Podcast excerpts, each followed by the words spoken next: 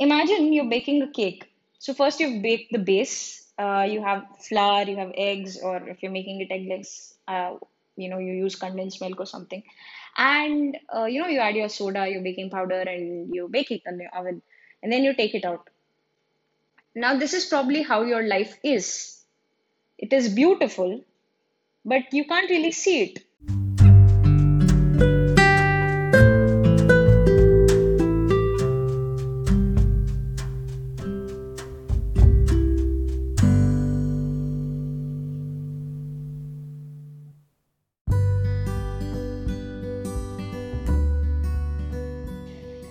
Today I want to talk about something that's really close to my heart. Anybody who knows me personally would agree that I am somebody who worries a lot.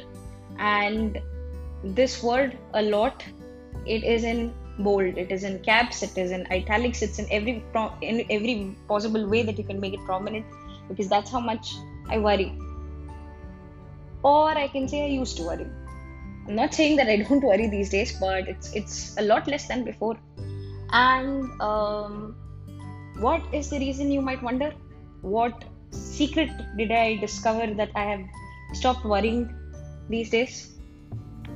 To say that I don't worry at all would be an exaggeration because given the situation that we are in with the pandemic going on and uh, with just the sheer amount of number of people dying and it, it, it is anxiety inducing but um, also on a personal level with the fact that the exams are getting postponed and i do not know where i will end up in the future it is quite stressful. But the way i look at it is that the more i stress about it the lesser i will study the lesser i will prepare and the lesser are my chances to get a seat.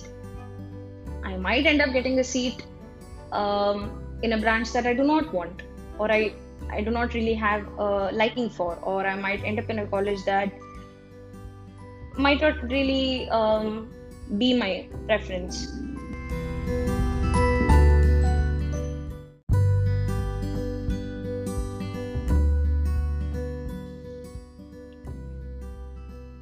There is a song from the movie Dear Zindagi, the title track, and uh, the movie itself is a series of appointments that the lead character has with the psychologist, and she is um, somebody who's had a recent breakup and she is um, consulting the psychiatrist because she's she isn't able to sleep. So um, i personally love the movie because um, because of the psychologist of course and the kind of examples that he gives the analogies that he gives and, and the way he helps her get out of the situation that she is in. And her situation improves she is able to sleep again and she's happier. She's able to um, get over some of the incidents in her past that she's had the issues with her parents. She's able to sort them out and she's able to lead a happier life. So all in all i like the movie in the sense that it has taught her how to live her life in a happier sense. And the title track really spoke to me a lot because the movie was released at a time where I was so negative that I could not look at the positives around me, even if it would be yelling at me that, look at me, I'm positive, look at me. And all I could see was that, oh, it is yelling at me. So it was a time when I could only figure out that everything is bad, everything is going to end in a bad way, and that there's no hope for the future, right? So, um, the title song is something that is quite simple and most of us know it but it struck stuck me in a way that i could not really you know describe. And it's ironic because i wrote a blog post on it later on but um, i was blown away by the song the lyrics of the song especially. It is beautifully composed by amit trivedi and um, the lyrics are just beautiful. And it is something that all of us have, have have realized in one way or the other and it has been told to us from a very long time by our well-wishers by our parents by our friends. But it is something that we're not going to accept no matter how much somebody drills it in, into our brains because it is something that we have to accept from within. The lyric says that jo dil se lage use keh do hi hi hi. Jo dil you know what you don't like just say bye to it. And this is such a simple thing. You just look at the things that you like and ignore the things that you don't like. Now, I might, you know, get some comments saying that this is sort of an escape mechanism. Maybe if you look at it in a stricter sense that you just, you know, you can't just ignore everything and everything bad that's going on in your life. No, you can't. But at times when you're so overwhelmed that you do not know what to do, maybe, you know, going with that in the beginning, going with that approach in the beginning helps. And later on, when you're calmer and you're, um, you know, a little more sorted, you can analyze things and figure out how to solve the issue. Because everything has a solution. And don't come at me with the toothpaste and that uh, the toothpaste tube analogy where you like you push out all the toothpaste from the tube and then you ask somebody to put it back? No you might not be able to put it back in the exact same tube but you can store it elsewhere and then use that toothpaste and not let it go to waste. So it's not really about uh, perfection um, it's not about it's not really about looking for perfection in solutions but it is about looking for solutions. At one point of time I was a person who would find a problem in every solution. No matter what it is, I would manage to find something that could go wrong. And that did nothing other than corrode me from the inside. It, it, worry is basically rust. It is going to rot your brain from the inside out. And I know it's quite easy to say that, you know, just stop worrying, and, and that does nothing. If people could stop worrying by just the click of their fingers, nobody would worry and everything would be hunky dory and life would be all good.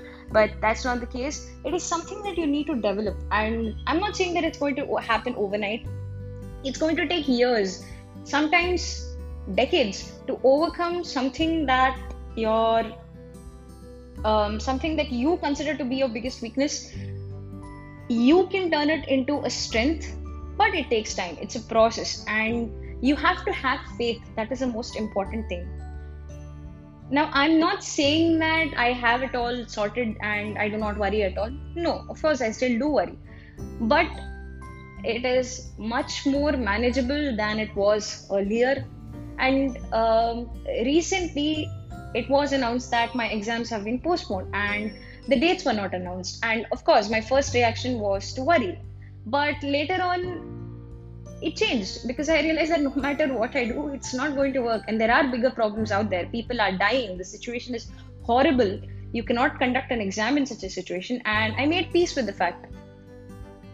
And I'm not saying that that's something great, but uh, you know, first, if you've been in a situation where you just can't stop worrying about anything, this is great progress. And this did not happen overnight. It took quite some time to reach where I am today, and all of us can reach this place.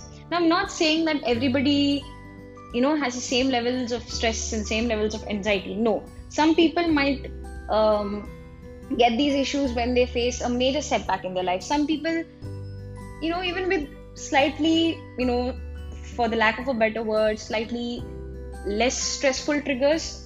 But each person has his own thresholds. So you can't really judge somebody based on, you know, your problems aren't that big. That's again a very bad thing it's it's it's probably the worst thing that you can do to somebody who is stressing out by telling them that their, their problems are simply not big enough and they shouldn't worry about it. No their problems are big for them and if you can help them out solve the issues well and good but if not please don't say anything that's going to make it worse for them. What i am saying right now is that you know you can tell me that okay i want to look at the beautiful side of things but i just can't find anything beautiful to look at let me give an analogy which I do not know to what extent it's going to make sense, but I want to share it. Imagine you're baking a cake. So, first you bake the base, uh, you have flour, you have eggs, or if you're making it eggless, uh, you know, you use condensed milk or something. And uh, you know, you add your soda, your baking powder, and you bake it in the oven, and then you take it out. Now, this is probably how your life is. It is beautiful, but you can't really see it the moment you taste the cake it tastes really great. But when you're looking at it it looks really plain you know plain jane. But then you create something that is going to be the icing. This is sweet that's you can you know pipe it in beautiful ways. You can make it look like a flower. You can make it look like you know so many different things. And you can add other stuff later on and make it look beautiful. Isn't that what we're supposed to do with life as well? Not everything is beautiful. We're supposed to make it beautiful now i do know that some people might not really you know if i have to use the same analogy some people might not really have the resources to make the icing.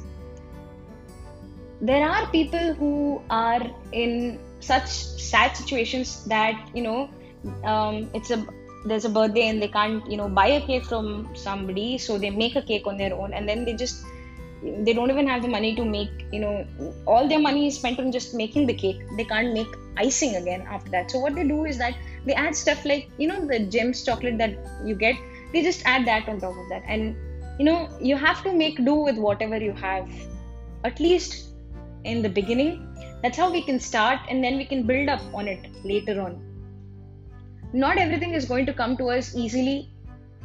Not everybody is born with a great you know life but everybody can make their life great.